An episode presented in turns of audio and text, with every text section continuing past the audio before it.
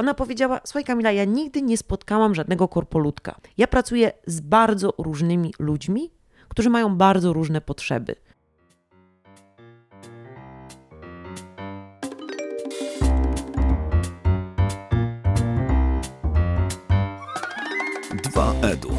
Podcast o szkoleniach, prezentacjach i technologiach wspierających rozwój. Jeśli zależy Ci na efektywności szkoleń i interesują Cię nowinki techniczne, ten podcast jest właśnie dla Ciebie. Cześć, witam Was już w 40. odcinku podcastu 2.1. Dzisiaj miało być e, na temat e, Digital Body Language, ale jest taki upał i ostatnio spędziłem dużo czasu na rozważaniach na temat życia w korporacji i tego, czym ta korporacja jest, czy ona jest jakimś bytem, czy nie jest bytem, że postanowiłem trochę zmienić plan, trochę wprowadzić zmianę w naszym kalendarzu wydawniczym tego podcastu i dzisiaj będzie, hmm, dzisiaj będzie rozmowa bardzo, bardzo ciekawa na temat właśnie korporacji. Jak to jest być w korporacji? Rozmawiałem z Kamilą Góryszewską z podcastu Słucham Gadam na temat właśnie tego, jak to jest być w korporacji jak to jest uczyć się w korporacji, dlaczego ludzie decydują się na korporację, co jest w niej złego, a co jest do przeżycia. Więc e, hmm, otwieram tutaj właśnie prezent, który otrzymałem od Pawła. Polecam Wam jego podcast e, Kreatywne Zagłębie, zerknijcie.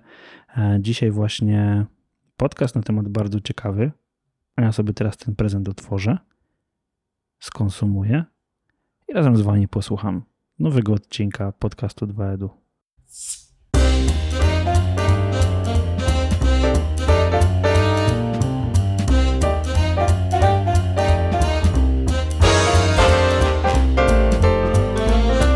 Wiesz, ja jestem leniwy, więc ja mhm. zaczynam każdy podcast od tego, że mówię Witajcie w kolejnym odcinku podcastu 2EDU i audycji w Radio Zagłębie FM. Dzisiaj naszym gościem jest Kamila Goryszewska, którą poproszę o krótkie przedstawienie się teraz.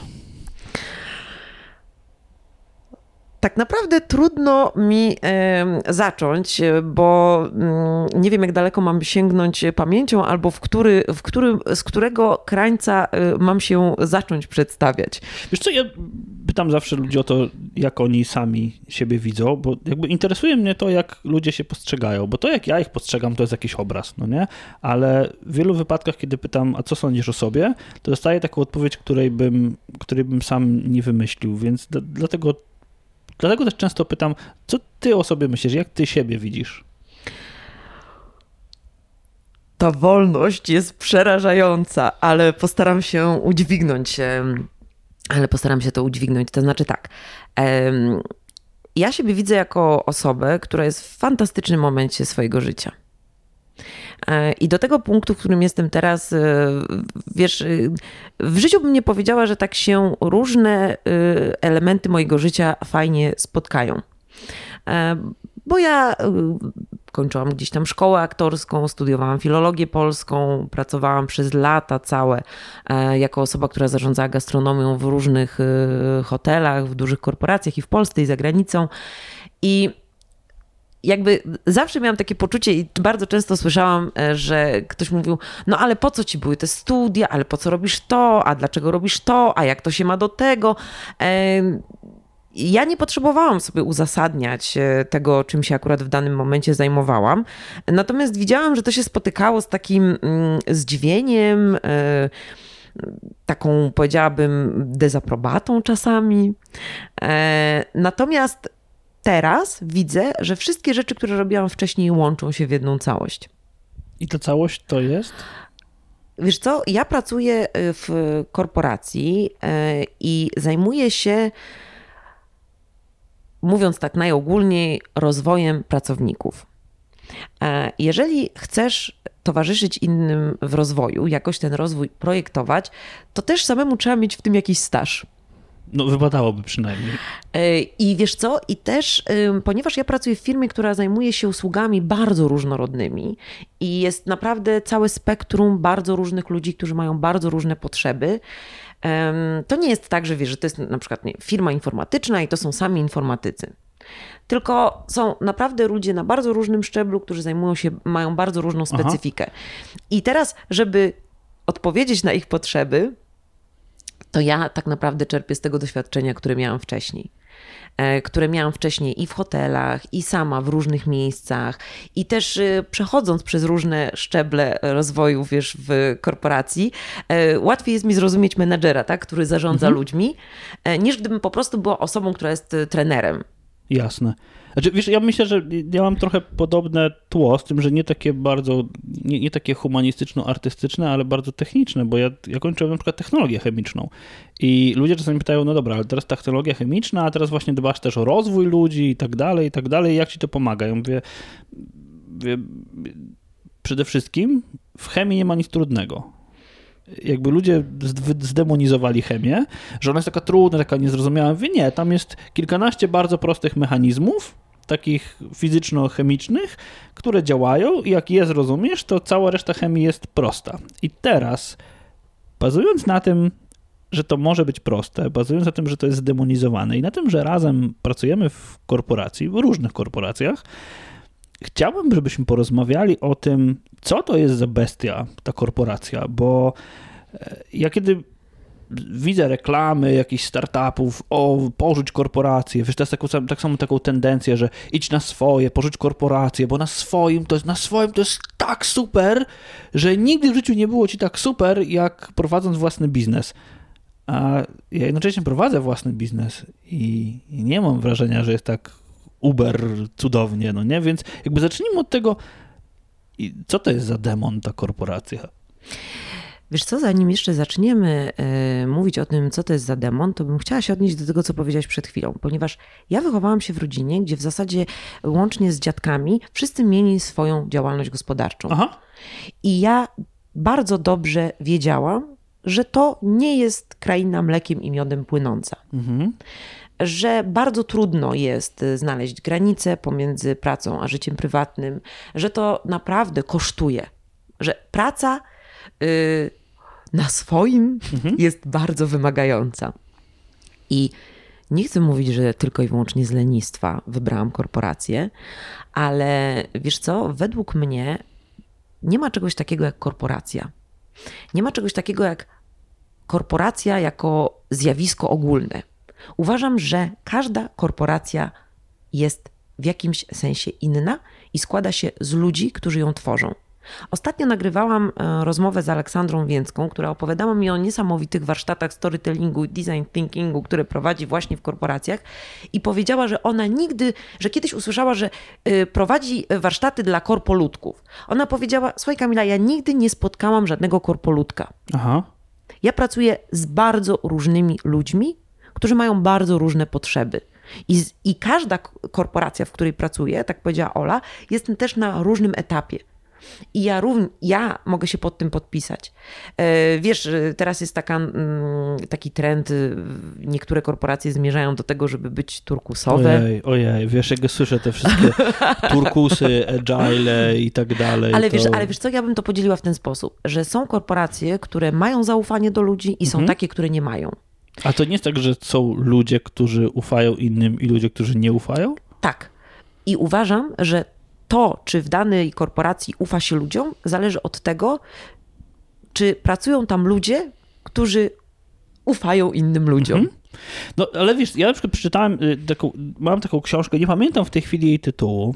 Napisała ją pani, która pracowała w jednej korporacji, strasznie się sfrustrowała tą pracą w tej korporacji i napisała książkę, jak jej w tej korporacji było źle i wyciągnęła na wierzch wszelkie, wszelkiego rodzaju patologie, które w takiej, takiej korporacji mogą wystąpić. I z twojej perspektywy, jakie są najbardziej takie patologiczne i naświetlone zachowania korporacyjne? Takie wiesz, które, czy, czy masz takie, czy przychodzą ci takie w ogóle do głowy, takie wiesz, pato, pato korpo? Mhm.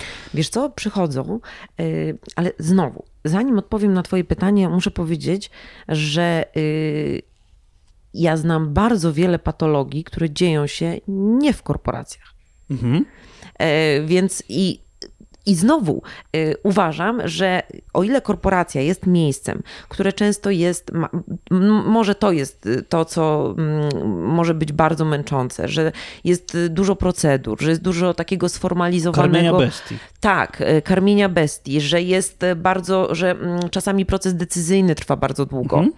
E, że jeżeli chcesz wprowadzić jakąś zmianę, że jeżeli chcesz e, dostać jakąś decyzję, pozwolenie, to te procesy trwają i trwają, bo jest ileś osób, które na przykład są w Oczywiście. dany projekt zaangażowane. No jasne, ale wiesz, ja, ja zawsze mam taki problem, czy to, czy to nie jest efekt skali po prostu. Bo wiesz, ja pracuję w, w korporacji, w którym 140 tysięcy ludzi wprowadzenie jakiejś zmiany, jakiejkolwiek, nie wiem, dodanie jakiegoś przycisku w Outlooku dla 140 tysięcy użytkowników końcowych, no to nie może być coś, co wiesz, będzie nieprzetestowane, albo o, nie wyszło. I tam wiesz, to nie, że tam panią Krysie i panią Jadzie w sekretariacie tam, o, no nie będzie im działał Outlook dzień. No nie, to jest command, 140 tysięcy ludzi, no nie?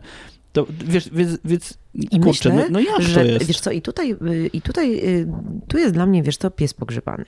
Y, bo to, o czym mówisz, zahacza o temat odpowiedzialności. I ja w ogóle uważam, że korporacja jest doskonałym probierzem mhm. na, na to, na ile my jesteśmy za siebie sami odpowiedzialni i na ile umiemy stawiać granice, na ile umiemy mówić o swoich oczekiwaniach i na ile jesteśmy dojrzali w podejmowaniu tych decyzji. Okay. Bo według mnie, y, jeżeli ja podpisuję umowę z pracodawcą, i to jest korporacja, i umawiam się na świadczenie pewnych usług w zamian za konkretne wynagrodzenie, tak. i wiem, że idę do firmy, która, tak jak mówisz, ma zupełnie inną skalę niż mała rodzinna firma. Mhm. I procesy w tej firmie wyglądają w taki i w taki sposób. Mhm. Wiesz, to jest trochę tak, jak podpisuje się umowę z bankiem. I tam są takie małe rzeczy małym druczkiem. E, to z korporacją jest to tak samo. E, to znaczy, idę i podpisuję umowę z kimś, kto działa w określony sposób. To nie jest tak, że ja się nagle dowiaduję, że w tej korporacji to jest tyle i tyle ludzi i te decyzje trwają tyle i tyle. Ja o tym wiem, jak do niej idę. Albo nie odrobisz zadania. Albo, ale, albo mogę zapytać się podczas rozmowy, hmm. jak będą wyglądały warunki mojej pracy, hmm. od czego będą zależały poszczególne elementy zadań, które będę wykonywać. I uważam, że to jest rzecz, którą ludzie bardzo często pomijają, chociaż powiem tak, aktualne pokolenie takich 22-3-latków już zaczyna prowadzić takie rozmowy podczas y, swoich y, Tak, wiesz co, ja, ja rekrutuję i jak najbardziej widzę, a z kim będę pracował, a jak, a w jakich godzinach, a od której do której, a czy mogę elastyczny czas pracy, a czy mogę z domu, nie? I to jest, myślę, kluczowe. Jeżeli ja potrafię mówić o swoich potrzebach, jeżeli po pierwsze ja znam swoje potrzeby, to ja się mogę na coś umówić. I mhm. jeżeli ja się na początku w ogóle biorę pod uwagę to, że ja się, że, że ten moment podpisania umowy to jest to, że ja się z kimś na coś umawiam i ktoś się na coś umawia ze mną. I wydaje mi się, że warto byłoby po prostu od tego zacząć. Z kim i na co ja się umawiam, jak zaczynam pracować w korporacji? Tak, wiesz co, ja powiem ci, że no, mając zespół bardzo często rozmawiałem, dalej rozmawiam z ludźmi i mówię im dokładnie to samo, co ty powiedziałeś w tej chwili bo ktoś mówi, a bo tam tyle czekam na to i tak dalej. Ja mówię, ale czekaj, czekaj, czekaj. Co masz napisane w umowie o pracę? Że świadczysz pracę 8 godzin dziennie, 40 godzin w tygodniu. Tak masz napisane? Tak. Ja mówię, to świadcz. Ale co? Ja mówię, no jeżeli masz czekać na kogoś, to po prostu siedź i czekaj. Ja mówię, jeżeli jest proces taki, jaki jest, to rób to, no nie? Bo bo czasami coś zajmuje ci, wydaje ci, o Jezu, to jest dodatkowe 5 minut, to jest dodatkowe 10 minut, bo to jest jakiś proces, bo muszę coś wyklikać, no nie? Bo to tak jest, tak to wygląda, no nie? Ale czasami te 5 minut sprawia, stracisz te 5 minut, teoretycznie, ale praktycznie to powoduje, że no gdzieś jakiś ten proces w tej całej dużej machinie działa. Ale teraz wróćmy do tego, do tej patokorpo, trzy takie najbardziej patologiczne z twojej perspektywy zachowania, albo, albo takie, nawet nie wiem, jak, nawet nie wiem jak, jak są, takie trzy korporacyjne patologie, które z twojej perspektywy są i ludziom przeszkadzają. Wiesz co? Mm. Myślę, że to jest kwestia liderów, liderów i osób, które zarządzają. Że bardzo często cała kultura korporacji, trochę, nie wiem czy pamiętasz, takie były piosenki w przedszkolu, stary niedźwiedź mocno Tak. śpi, my się go boimy, na palcach chodzimy. Ja pracowałam e, kiedyś, kiedyś w takiej korporacji, w której śpiewaliśmy sobie piosenkę z pana Kleksa Dzik jest dziki, dzik Mhm. jest zły. E, dzik ma bardzo ostre kły i, i wszyscy wiedzieliśmy o kogo chodzi, kto był tym złym dzikiem. Jasne. E, I jeżeli osoba, która ma władzę, jest decyzyjna, ma wpływ na tą kulturę organizacyjną i jest. Um, chciałabym wyrazić, ale nie urazić, jakoś tak eufemistycznie to ubrać w słowa. em, nie do końca zarządza swoimi emocjami. Okej. E, Jeżeli. Ale to nie chodzi, że ma tam emocje na, w sensie... Chodzi o to, że się po prostu wyżywa na ludziach. Okej, czyli no, ma jakiś problem ze sobą, Tak. nie radzi sobie z nim Tak. i go atakuje innych, bo ma problem ze sobą. Dokładnie tak. Czyli taki patologiczny menedżer. Tak, patologiczny menedżer e, to jest, y, to jest jakby jedna, e, jedna, jedna sprawa. I to wiesz co, chodzi o to, że mm, w korporacji można swoje emocje zawoalować w różne decyzje, procedury, zagrania. To jest trochę taki, wiesz, taki, taka moda na sukces. E, No bo pracują w korporacji, pracują ludzie. I którzy mają emocje. I w zależności od tego, w jaki sposób oni sobie z tymi emocjami radzą, Albo nie. to albo nie, to to się przekłada na ich decyzje. I często na przykład y, jest problem później z przyjęciem takiej, a nie innej decyzji, z odnalezieniem się w jakiejś sytuacji, bo tak naprawdę sprawa w ogóle nie dotyczy pracy, tylko rozgrywają się jakieś międzyludzkie. Taka y, zła polityka. Tak. Bo wiesz, polityka, jakby, ja ostatnio taką książkę Deadline czytałem i, i tam, jest, tam jest w ogóle cały jeden rozdział na temat polityki, no nie? I ktoś mówi, a, bo to jest taka polityka. Mamy, taki, mamy taką tendencję w korpo, tak? Czyli jakby myślę, że ten pierwszy, pierwsze to pato to jest taki nie lider, nie? A drugie, ludzie mówią, że to jest polityka. Ja mówię, że nie, polityka, tak definicyjnie, to jest coś dobrego. Ale wy, tu jest taka patologiczna polityka w organizacji, takie wiesz, jakie mam strefy wpływu, na kogo mogę wpłynąć, kogo mogę jak nastawić, nie? Tylko, że zobacz, to dalej wracamy do ludzi. Tak. Czyli trudno wymienić te trzy rzeczy, nie? Bo to, te Tak. wszystkie trzy to są ludzie. I, jeż, I jeszcze bym tutaj dodała y, taką słynną ta, z- kwestię oni. Oni Aha. tam wymyślili. Tak. Y, oni tam w centrali, oni tam w No, no, zarządzie. ja. Dokładnie. I znowu, i to, i to według mnie wracamy do tej odpowiedzialności. Mhm. No ale zobacz, ale mówimy o tych oni. To teraz patrz. I kiedy jesteś w grupie menedżerów, to ci oni to są twoi pracownicy. Oni to są pracownicy, A albo to kiedy są jesteś z menadżerowie. pracownikami, to ci oni to są ci źli menedżerowie, nie? Tak. Czyli wiesz, jakby ci, ci oni to nam się zmieniają, czyli co, dalej lider. Dalej lider.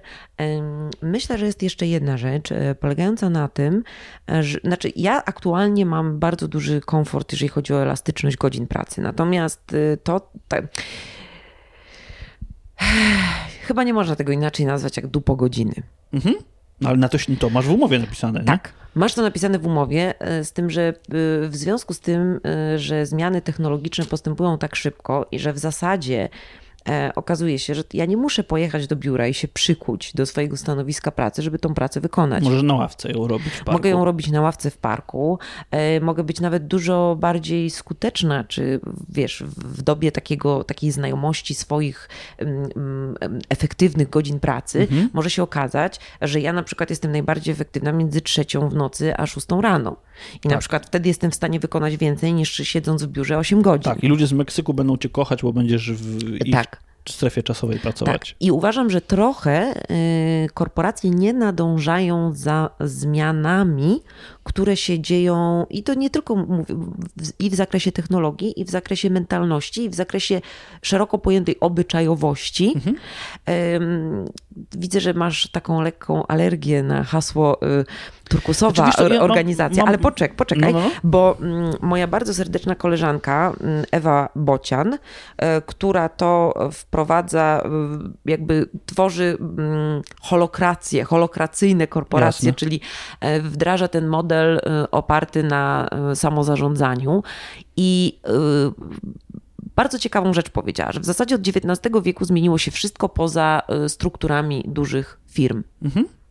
I to jest coś, co według mnie najbardziej w tym momencie zaczyna trzeszczeć, pękać, uwiera. Y, to jest właśnie to, y, że ja mam przyjść, mam być 8 godzin bez względu na to, y, czy ja jestem efektywna, czy nie jestem efektywna. Ktoś o tym decyduje, to oni, to nie ja.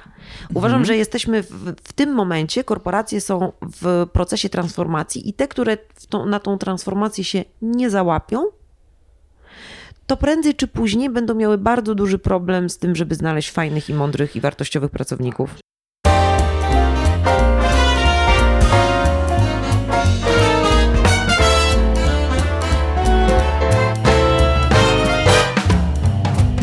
Tak, znaczy wiesz, patrząc na te wszystkie kolory, ja jakiś czas temu rozmawiałem z, z Mariuszem Hrabko e, właśnie o, o transformacjach, o agile'u i tak dalej i, i ja, ja, ja mam takie wrażenie, e, że jakby zrozumienie tych różnych kolorów organizacji to jest fajne narzędzie, tak to nam pozwala jakby gdzieś mentalnie się do tego przypiąć, ale czy jesteś Pablo Escobar jako lider, tak, który musi każdego dnia ubić jakiegoś delikwenta, brzydko mówiąc, po to, żeby pokazać swoją wartość, że ty tu jesteś el patron, tak? E, czy po prostu możesz przyjść do ludzi i powiedzieć, wiecie co, e, nie mam dzisiaj kompletnie energii na to, żeby cokolwiek zrobić, trwajmy to spotkanie, bo to nie ma sensu.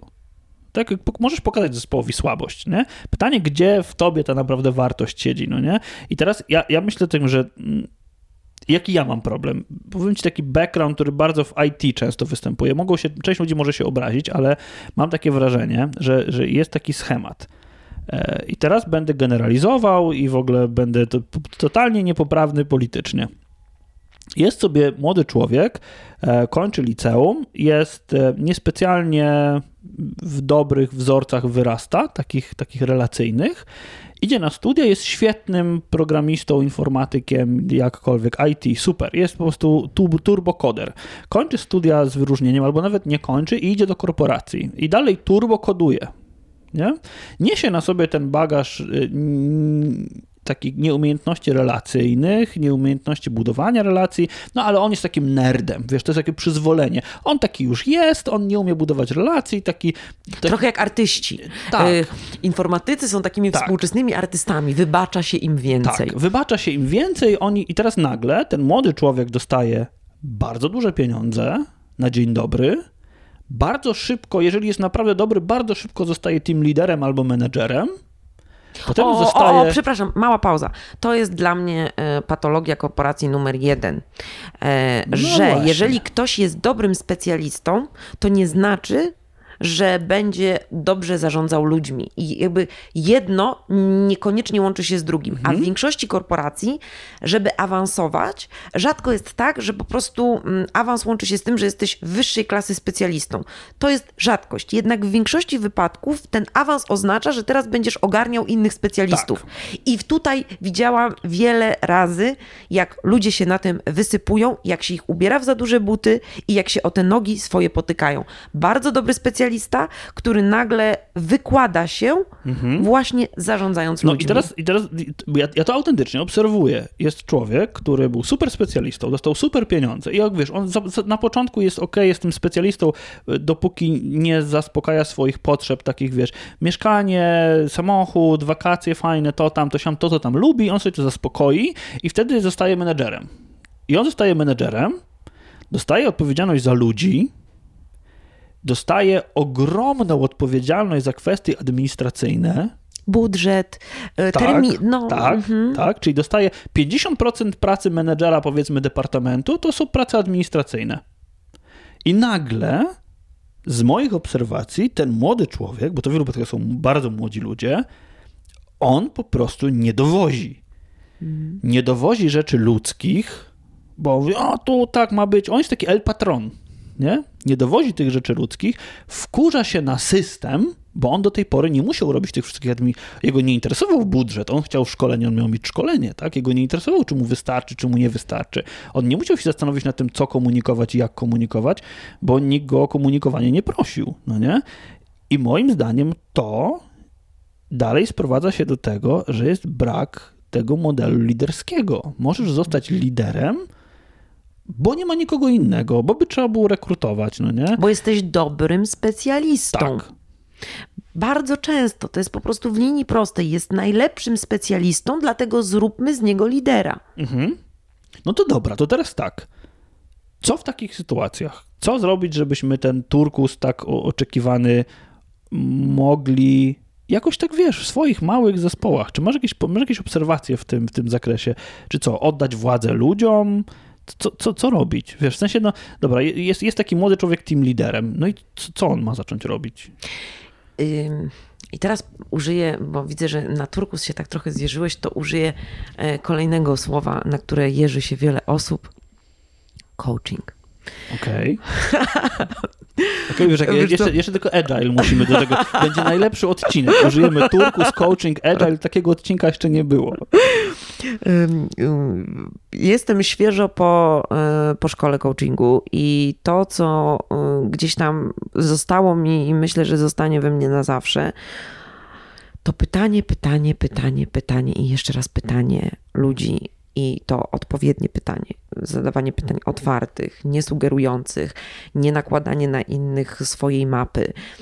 Ponieważ jeżeli zadajesz komuś pytanie z pełną gotowością na wysłuchanie tego, co ten człowiek ma do powiedzenia, mhm. to uruchamiasz w nim odpowiedzialność. Okay. Uważam, że ludziom się nawet wyraz twarzy zmienia kiedy zamiast powiedzieć, słuchaj, to i to zrobiłeś źle, to i to zrób w taki i w taki sposób. Mhm. Jeżeli zamienisz to na taką formę, słuchaj, wiesz co?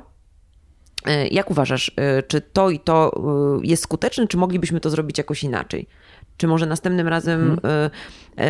może potrzebujesz ode mnie wsparcia, a może masz jakiś pomysł na to, jak można to zrobić mhm. inaczej? Uważam, że to uruchamia człowieka uruchamia jego odpowiedzialność, uruchamia jego zaangażowanie i uruchamia taki, y, łamie ten folwarczny rytm. No rozumiem cię, ale wiesz, ja... I uważam, że to jest pierwsza sprawa, Aha. żeby zacząć traktować swoich pracowników, ludzi, z którymi się mhm. pracuje, jeżeli się nimi zarządza, jak partnerów. Mhm. Wiesz, ja, ja w jakiś czas zarządzałem grupą team liderów też, no nie? Czy jakby byłem zarządzałem ci, tymi, którzy zarządzają, no nie? I, I ja mówię, jedną rzecz mi powiedziałem, wyobraźcie sobie, że was nie ma bez waszego zespołu. Przepraszam was bardzo, będę brutalny, ale jesteście niepotrzebni. Jak nie macie swojego zespołu i nie dbacie o zespół, to jesteście zbędni jako menedżerowie. Menedżer jest niepotrzebny, jak nie ma kim zarządzać.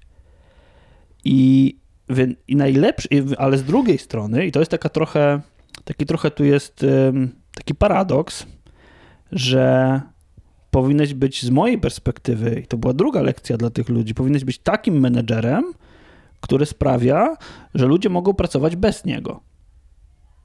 I, ale Wrócimy do tego coachingu na chwilę, bo widzisz, I jeszcze wysyłamy... Tylko, no? Jeszcze poczekaj, jeszcze przepraszam, że ci wejdę w słowo. Użyję takiego e, coachingowego e, sformułowania praca na zasobach. Mhm. E, bardzo często, szczególnie młodzi menadżerowie, wpadają w taką pułapkę, że ich zadaniem jako menadżera jest przyjść do grupy z rozwiązaniem, które ta grupa ma wdrożyć. Mhm. Mówiąc w skrócie, powiedzieć im, co mają robić. Albo znaleźć rozwiązanie na no, ich El problem. Patron, nie? Tak.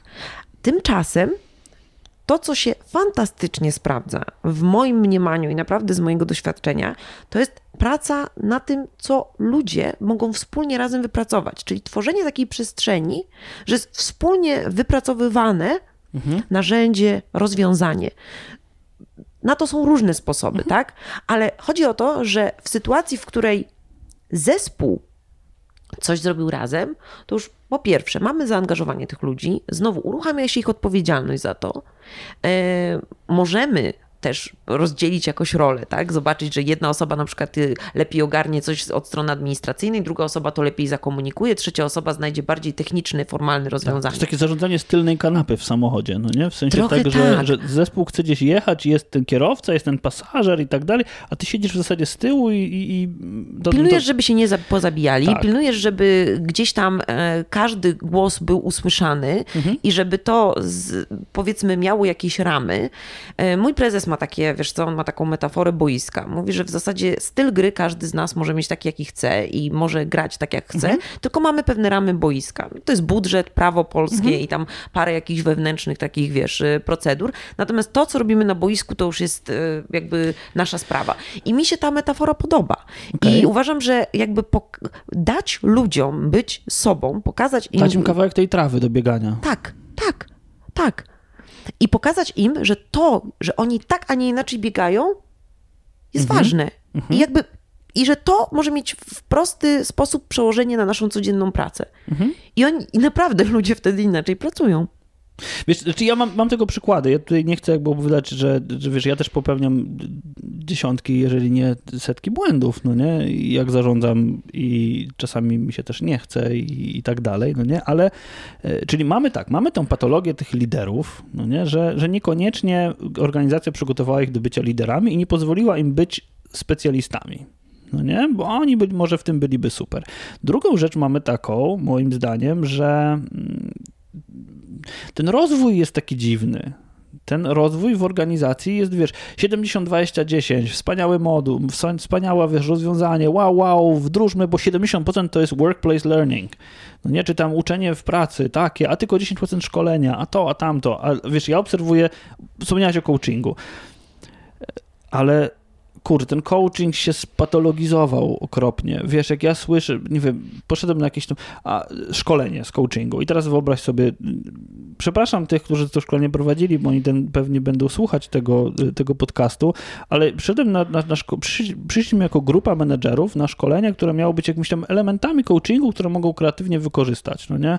Dostaliśmy karty z Dixita i a co ty myślisz, jak się tutaj odnajdujesz, wybierz sobie karty, które cię definiują, come on, tam jest taka paranoja, ktoś to po LSD malował, jak ja się mam z tym po prostu zidentyfikować? Wy gościu, wy porozmawiajmy, popracujmy nad, na problemach, które mamy, na wyzwaniach, które mamy jako ludzie, którzy faktycznie muszą pójść i to robić, bo ja rozwojowo mam taki problem, jest jakaś teoria, którą sobie ktoś wymyślił, zastosował w jakichś tam hermetycznych swoich laboratoryjnych środowiskach, a teraz próbuje, wiesz, jak w jednym książce, naczytał się książek o żabach, a teraz próbuje tym zainteresować innych. Ja w wielu wypadkach nie jestem w stanie pójść do pracownika i zapytać go, a co ty czujesz? A jakie ty masz potrzeby? A wiesz, jakby te pytania są takie nienaturalne i taki młody lider idzie na szkolenie coachingowe, wraca z tego szkolenia coachingowego, siada z tym pracownikiem jeden na jeden w sali, ręce mu się trzęsą, ma wypisaną listę pytań i wszystko, co on robi, to tylko czeka, żeby zadać mu te pytania i wypełnić jakąś tabelkę.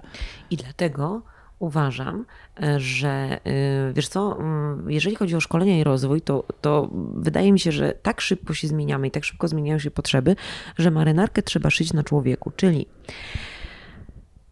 cały czas metody dotyczące szkoleń i rozwojów, trochę metodą właśnie prób i błędów, e, dostosowywać do swojej specyfiki, swojej organizacji. I co ja na przykład zauważyłam?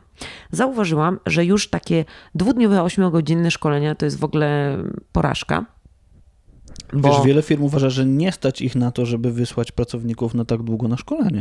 Dokładnie. Dlatego bo, ja. Bo, bo tracą tydzień, bo tak. wiesz, oni mają szkolenie wtorek, środa, to w poniedziałek gadają o tym, co będą, gdzie będą imprezować we wtorek wieczorem, we wtorek, środa jadą na szkolenie, w czwartek mają Uber Kaca, a w piątek pracują z domu. Dokładnie. I według mnie też przy dzisiejszej percepcji i przy takim przebodźcowaniu i przy takim, no wydaje mi się, że warunki powodują, w jakich żyjemy, powodują, że nasza percepcja się zmieniła. E, I 8 godzin, no ja myślę, że może 3 godziny jesteśmy w stanie e, tak naprawdę skupić się na czymś w taki efektywny sposób, e, gdzieś tam przepracowywać tą wiedzę, czy, czy, czy te ćwiczenia, czy to doświadczenie, które mamy. Reszta to jest tak naprawdę patrzenie na zegarek, sprawdzanie, wiesz, co tam w... Co na obiad będzie. tak, i ewentualnie bardzo często jest tak, że jeszcze się próbuje nadrabiać jakieś służbowe zaległości i zerka do maili. Mm, albo w media społecznościowe. Natomiast e, e, uważam, że takie dwu, trzygodzinne warsztatowe, podzielenie tych, tych dwóch dni po 8 godzin na takie co trzy miesiące, trzygodzinne spotkania właśnie w formie e, warsztatów. E, z mojego doświadczenia się dużo lepiej to sprawdza. I teraz, jeżeli jest menadżer, to może robić takie spotkania, zebrania z zespołem, gdzie każda z osób będzie mogła zaistnieć i mu powiedzieć gdzieś tam o swoich potrzebach, niekoniecznie jak się czuje dzisiaj i e, co z moim wnętrzem robi ten obraz, tylko na konkretnych przykładach. Widać, że ktoś uruchamia, jak mówimy o tym, widać, widać, że ktoś się uruchamia, jak mówimy o tym. Mm, a jednocześnie ludzie są trochę tak zawoalowani tymi służbowymi tematami. Mhm.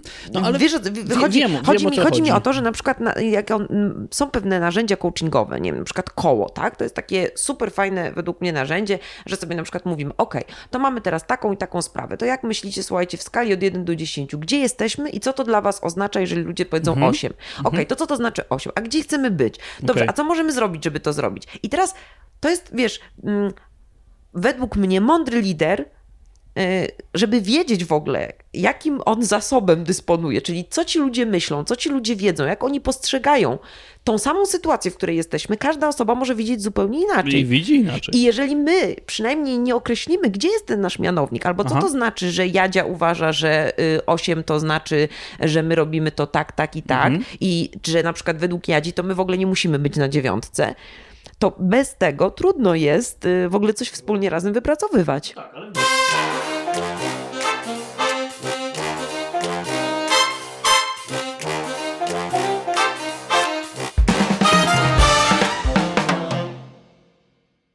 No tak, ale widzisz, ja na przykład mm, mam taką tendencję do pytania ludzi o feedback.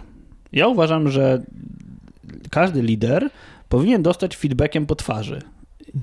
I naprawdę powinien. I ja autentycznie. Nie boisz się? Boję się. I nie lubię.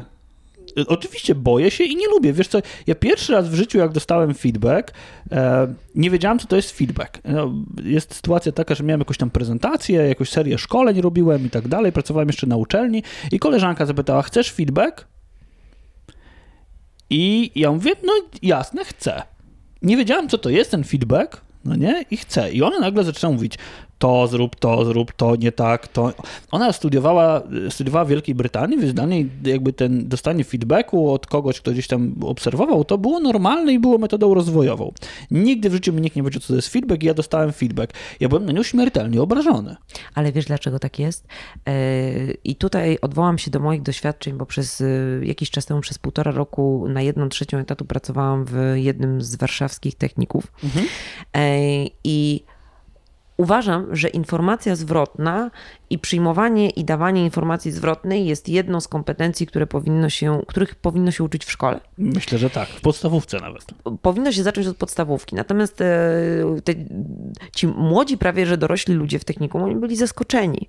Kiedy e, przygotowywaliśmy wspólnie jakąś pracę, oni przygotowywali i, i ja mówiłam, dobrze, ale nie robicie tego dla mnie, robicie to tak naprawdę dla, dla siebie nawzajem, to zapytajmy teraz pozostałe osoby, co mhm. było dla nich czytelne, co było nieczytelne. I teraz był taki popuch w oczach, że tak, y, wyżyć się czy oszczędzić? Trochę, wiesz, taki, mhm. Mm, taka, taki taki konflikt antyczny, wiesz, dramat antyczny, że tak na dobrą sprawę wypowiedzenie się na temat czyjejś pracy zostawia ci tylko dwie możliwości. Nie ma, I też uważam, że wynika to z tego, że nie umiemy o takie rzeczy poprosić, nie, um, nie, um, nie mamy odwagi ich przyjąć i co najważniejsze, tak naprawdę nie wiemy po co to jest, a to jest tylko i wyłącznie po to, żeby zrobić coś następny raz lepiej. Tak. I przede wszystkim wynika to według mnie z tego, że wychowywaliśmy się my, nasze pokolenie, w takim, mm, w takim jakby poczuciu, że od razu powinniśmy coś zrobić dobrze. Że nie ma takiej zgody mhm. na proces. Mhm. Że żeby coś było na końcu dobre, Ale w szkole to parę... się nie możesz mylić. Do, dokładnie. A teraz chodzi o to, żeby to odwrócić i pokazać, że żebyśmy doszli do tego miejsca, to parę razy może się wyłóżmy. Aha. Popatrzmy, na czym żeśmy się wyłożyli. Jak się wyłożymy na czymś mniejszym, to może następnym razem, y, wyciągając wnioski, zrobimy to nie tyle dwa razy, ale może nawet trzy razy bardziej skutecznie. I wiesz, jakby ta zgoda na proces jest tutaj, mhm. wydaje mi się, kluczem i też umiejętność dawania i przyjmowania tej informacji zwrotnej. No, ale wiesz, jakby to, to, o czym mówisz, o tym popłochu, ja zmieniłem organizację jakiś czas temu i w poprzedniej organizacji, tutaj pozdrawiam Ewę, która bardzo mi pomag, pomogła y, w poprawieniu komunikacji. No I wiesz, ja jestem dość prostym człowiekiem i miałem dość prostą komunikację. I, jak, i niektóre żarty, które były takie proste, one mnie bardzo bawiły, cieszyły i czasami przekraczałem pewne granice. Ja się z nią umówiłem. Wysłuchaj, jak będę się zbliżał do tej granicy i ty będziesz słyszeć, że ja to robię, to po prostu podnieś rękę. Ja potrzebowałem trigger, taki, że to jest już, bo było mi trudno samemu, samemu mnie określić, gdzie ta granica jest. I to świetnie zadziałało. Ale potem, jako następny krok, zacząłem pytać ludzi, co cię wkurza. Moich ludzi, którzy raportowali gdzieś tam do mnie w organizacji, zacząłem pytać, co cię wkurza nie co mógłbym poprawić, bo to jest tak. Nie, pierwsza rzecz jest taka, że menedżer może być po prostu świnią. Nie? Dla, z perspektywy tej drugiej osoby. On może być nie, nie do strawienia. I pytanie, co cię wkurza, ono jest trudne. W sensie e, trudne jest do usłyszenia, co kogoś wkurza, bo to ja kogoś denerwuję. No nie? I, I ja to naprawdę cały czas o to pytam, co cię wkurza, co cię wkurza w moim zachowaniu. I ludzie mi na przykład mówią, no bo jak odpowiadasz za późno na maile, wy dobra, no to, to teraz zastanówmy się na tym, co, mogę, co ja mogę zrobić, żeby będę mieli odpowiedzieć ci szybciej, albo i, i, czy możesz mi zrobić listę rzeczy, które ja mam dla ciebie zrobić. To są takie bardzo proste rzeczy czasami, no nie? E, ale to tak działa. I ja, ja na przykład się, nie lubię tego feedbacku. No, nie, nie, znaczy nie, nie, nie lubię. Ja, ja, ja, go doceniam, że on jest. To jest na takiej zasadzie, e, wiesz, wizyty u dentysty nie lubisz borowania, no nie? Ale wiesz, że ona długoterminowo jakby jest ok, no nie? I myślę, że to trochę tak jest, ale, ale ja mam wyzwanie w drugą stronę, że ten, jak się nauczymy feedbacku jako, jako lider, umiem, feed, umiem, feedback, umiem feedback, tak? No to jestem w stanie też coachować mojego, mojego szefa. I to mi ktoś, jeden z moich mentorów mi powiedział, naucz się dostawać feedback, Naucz się go dawać i dawaj go swoim szefom. Zobaczysz, że organizacja się zmieni.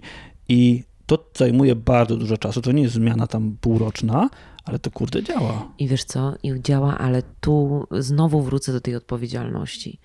Jeżeli coś mi przeszkadza, jeżeli coś chciałabym zmienić, jeżeli coś widzę inaczej, to ja mam w tym momencie taką relację z moją szefową, że ja z nią siadam i ja naprawdę mogę otwarcie powiedzieć o różnych, y, nie wiem, procesach, mechanizmach, y, co mi, co mi służy, co mi nie służy, co mnie blokuje, co mnie ogranicza. Y, mogę też mówić o tym, jak czuję się z nią w relacji. I ja nie mówię, że to są, wiesz, najprzyjemniejsze i najfajniejsze rozmowy, bo wiadomo, że najfajniej się, nie wiem, plotkuje, tak, czy gada no, o jakichś tam ba, innych rzeczach. O premiach. Tak, ale, ale wiesz co, ale zauważyłam, że to przynosi realne skutki.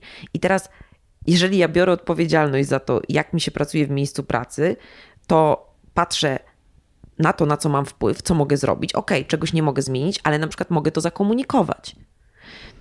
Wiesz o co mhm. chodzi? Jakby jasne, cały jasne, czas no... patrzę na to, na co mam realny wpływ, co ja realnie mogę zrobić. I komu- zakomunikowanie czegoś, czy otworzenie się na komunikat, to jest zdecydowanie rzecz, na którą ja mam wpływ. To, Aha. czy mój szef coś z tym zrobi, czy nie, to jest to jest już jego odpowiedzialność, jego mhm. decyzja.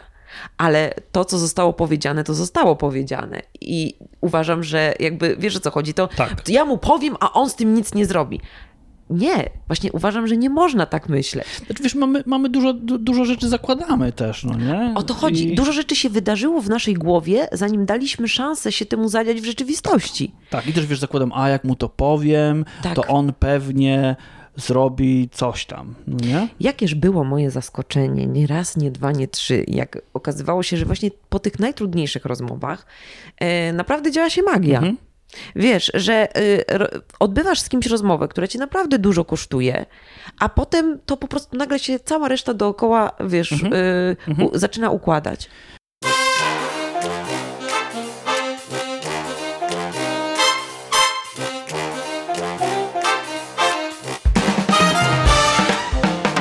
Dobra, no to teraz jak już wiemy, co, na, co nam tam nie działa i tak dalej, i jakby dyskutujemy o tym, co, co może działać, co polecałabyś ze swojego doświadczenia osobom, które są w sytuacji takiej, że dość trudnej, jestem w tej korporacji, ona mi daje no nie oszukujmy się, w większości wypadków dobre wynagrodzenie, ale czuję, że mam jakieś, czuję, że się frustruję w tym miejscu, czuję, że, że jest mi po prostu źle i niewygodnie. Od czego zacząć? Co byś radziła takiej osobie, która mówi, źle mi jest? No bo ja się obawiam, że ludzie odchodzą, wchodząc w inne korporacje i znowu im jest źle, i znowu źle, i znowu źle, i znowu, i każda jest zła, i w końcu znajdują sobie gdzieś tam jakieś swoje miejsce, którym chyba już taką mają znieczulicę na to, że im, że im źle. To, to co zrobić źle mi w tej organizacji, źle mi w tej korporacji? Co ja mogę zrobić sam dla siebie? Czy nie, żeby mi było źle, nie? Oglądałeś taki film Dziewczyny do wzięcia? Nie. Ja w, w, jakby fi, film to, jest, to nie moja bajka. To jest e, strasznie stary film. E, przyjeżdżają, Konrad Juka, przyjeżdżają trzy dziewczyny do Warszawy E, na jeden dzień. E, nie wiem, to jest film z lat chyba 60.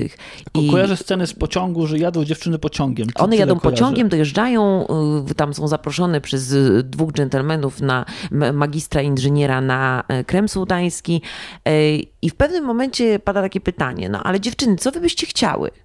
Mhm. A one mówią, no my byśmy chciały inaczej. Ale jak inaczej? No inaczej. Ale co to znaczy inaczej? No inaczej, inaczej. No ale mówisz inaczej, inaczej. Ale co to jest to inaczej?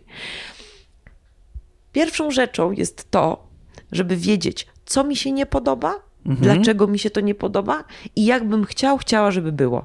Mhm. No dobra. To ja sobie robię taką kartkę, wypisuję sobie takie trzy kolumny, tak? Mhm. Wiem już, co chcę inaczej i teraz co? Mam iść do tego swojego menedżera? Zastanowić się przede wszystkim, je, mm, najbardziej y, skuteczne z mojego punktu widzenia jest to, żeby najpierw sprawdzić wszystkie rzeczy, możliwości, które ja jestem w stanie sobie zapewnić samemu. Z, samemu. Okay. I podam Ci taki przykład.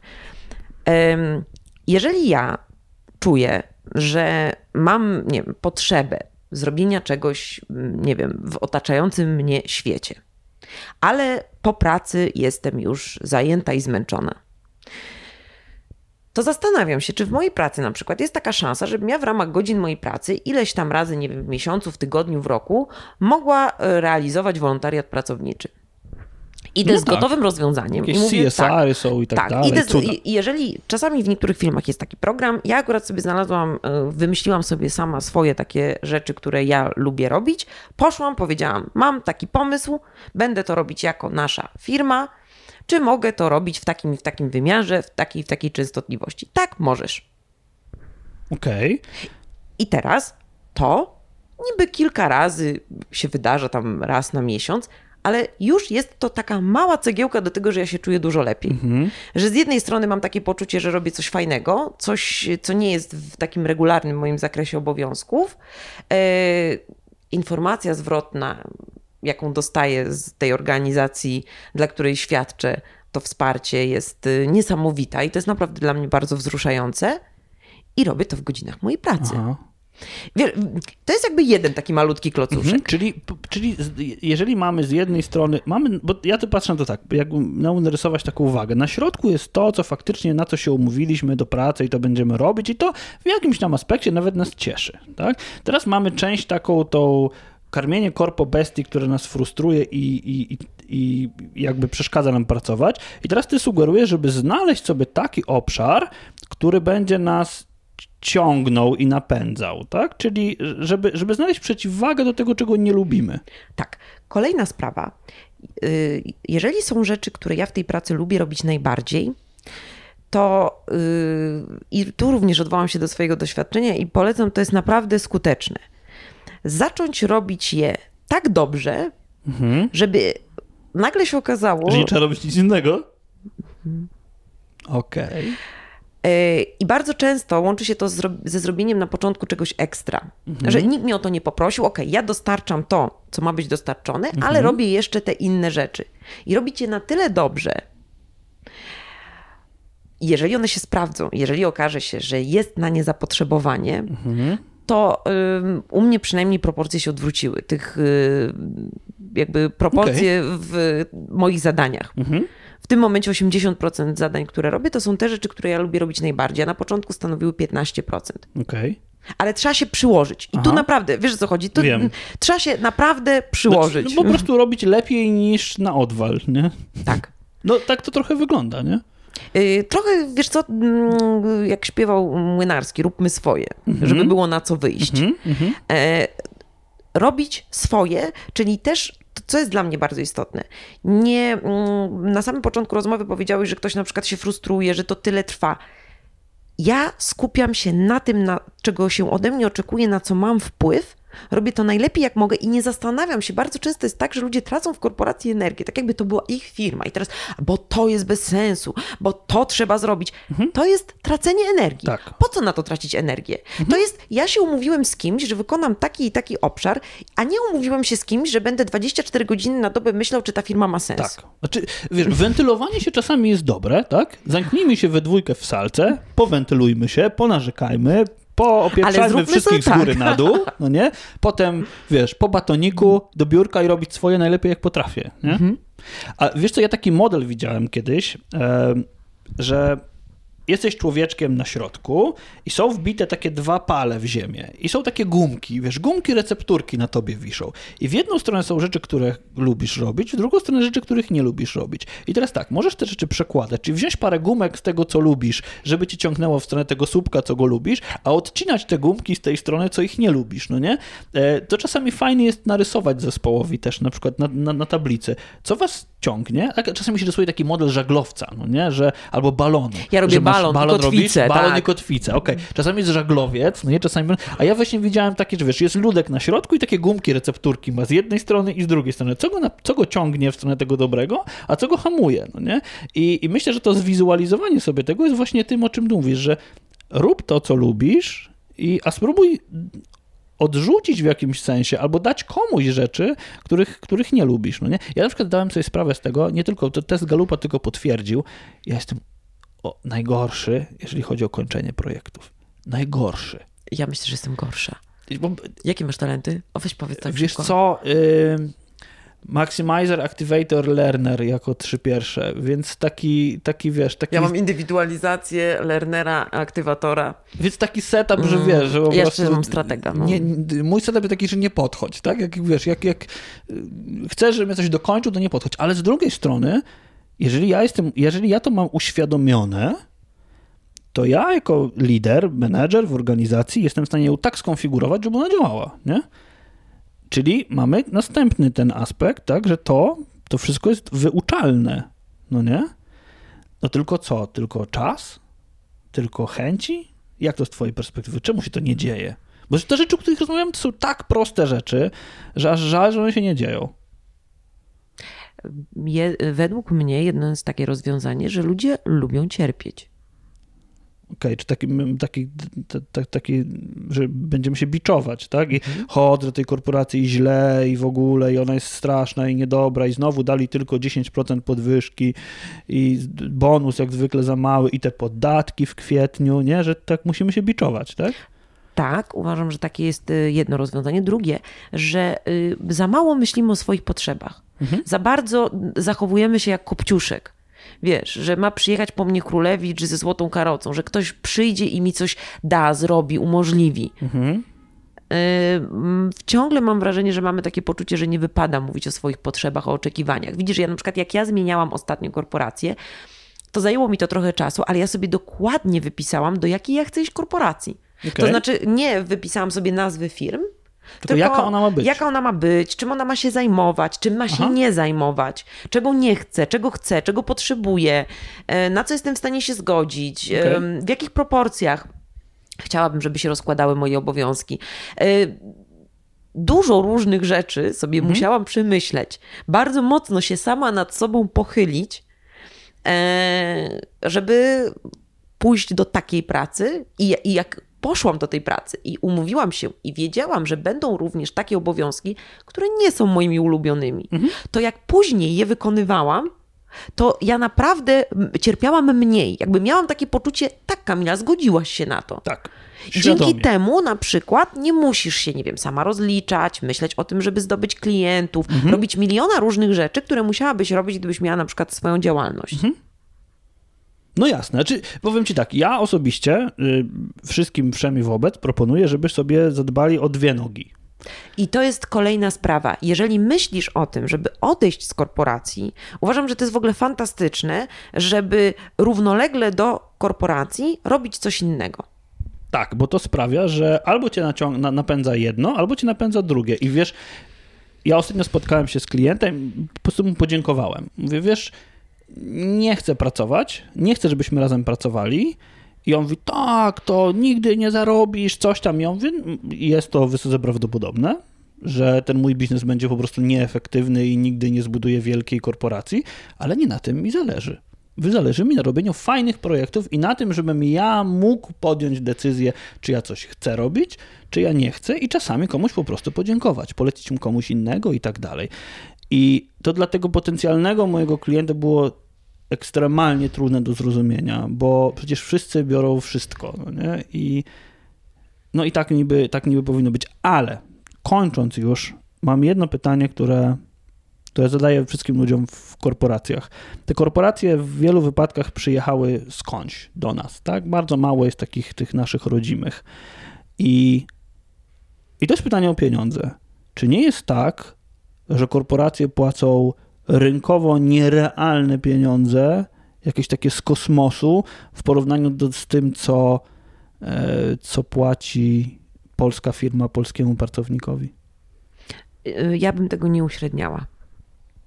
Mhm. E, uważam, że wiesz co, bo też ym, czym innym Ale jest wiesz, korporacja. ja patrzę, dam, dam ci przykład. Kończy młody człowiek studia. Jak skończyłem studia, dostałem 836 zł 50 groszy e, wypłaty, czy coś koło tego.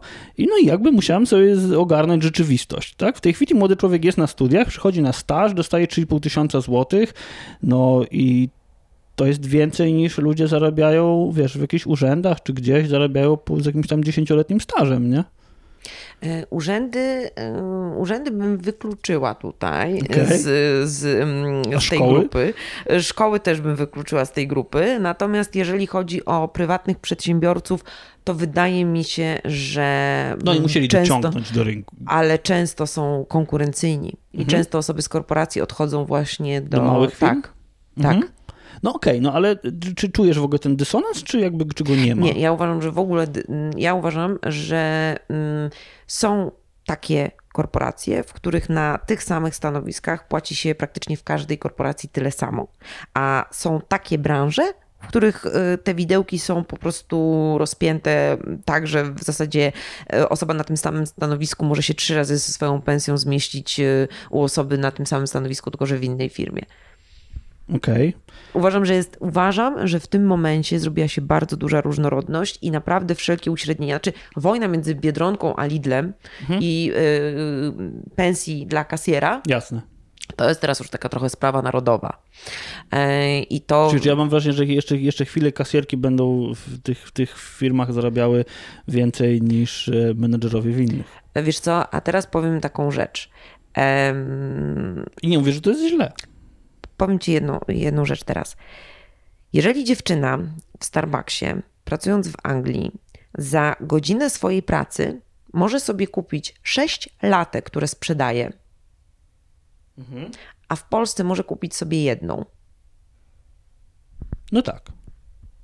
No, no jasne. Ja bym raczej skupiła się na dysproporcji pomiędzy zarobkami, jakie korporacje płacą u nas, Aha, w Polsce, Aha. A zarobkami, jakie mają pracownicy w innych krajach tych korporacji. No tak. I jeżeli teraz na przykład mówimy o rynku, bo ja nie mówię o tym, że a euro, a funt, a coś. Nie, ja mówię o tym, że na O przykład sile pracownik, zakupowej. tak, pracownik pracuje w hotelu i jeżeli w Polsce pracownik bierzemy sobie średnią cenę pokoju roczną Mhm. za pokój Mhm. i w Polsce pracownik dostaje miesięcznie netto taką średnią cenę ze swojego hotelu razy 7, Mhm. a we Francji w tej samej sieci Mhm. dostaje ją razy 19, to ja raczej tutaj. Rozumiem. No ale wiesz, mamy ceny europejskie. Ja naprawdę jakby podróżując wcale nie widzę, że mamy tańszą kawę, tańsze jedzenie, No tylko my mniej zarabiamy. Tak. No to myślę, że to jest dobre podsumowanie. Mamy o co walczyć. E, może zrobimy jakieś korpo, związki zawodowe, takie wiesz, jak to się nazywa? Solidarność nie, bo to już użyta nazwa jest, to może jakieś inne takie, wiesz, korpo, związki. Ale to jest fajny temat do, do kolejnej dyskusji i myślę, że na pewno jeszcze o tym porozmawiamy. Bardzo dziękuję za zaproszenie. Dziękuję Ci bardzo za wysłuchanie tego odcinka. To jest, to jest jeden z tych, który, który osobiście sam bardzo lubię. E, głównie przez to, że nie wyszedł na wywiad, tylko bardzo ciekawa rozmowa. No i cóż, dziękuję za wysłuchanie i zapraszam do oceniania. Dawno nikt nie oceniał tego podcastu w iTunes, więc proszę o recenzję, ocenę. No i cóż, jeżeli podobała Wam się rozmowa, no to hmm, mogę Wam zdradzić małą tajemnicę przed chwilą. Kiedy ciągle montowałem, słuchałem tego odcinka, napisałem do Kamili, że hmm, musimy nagrać następny odcinek i uwaga, zgodziła się. Także myślę, że jeżeli macie jakieś pytania dotyczące naszej perspektywy patrzenia na korpo i tego, jak się w niej żyje i jak się w niej funkcjonuje, to no to wrzućcie, a my sobie o tym porozmawiamy. Dziękuję bardzo. Do usłyszenia.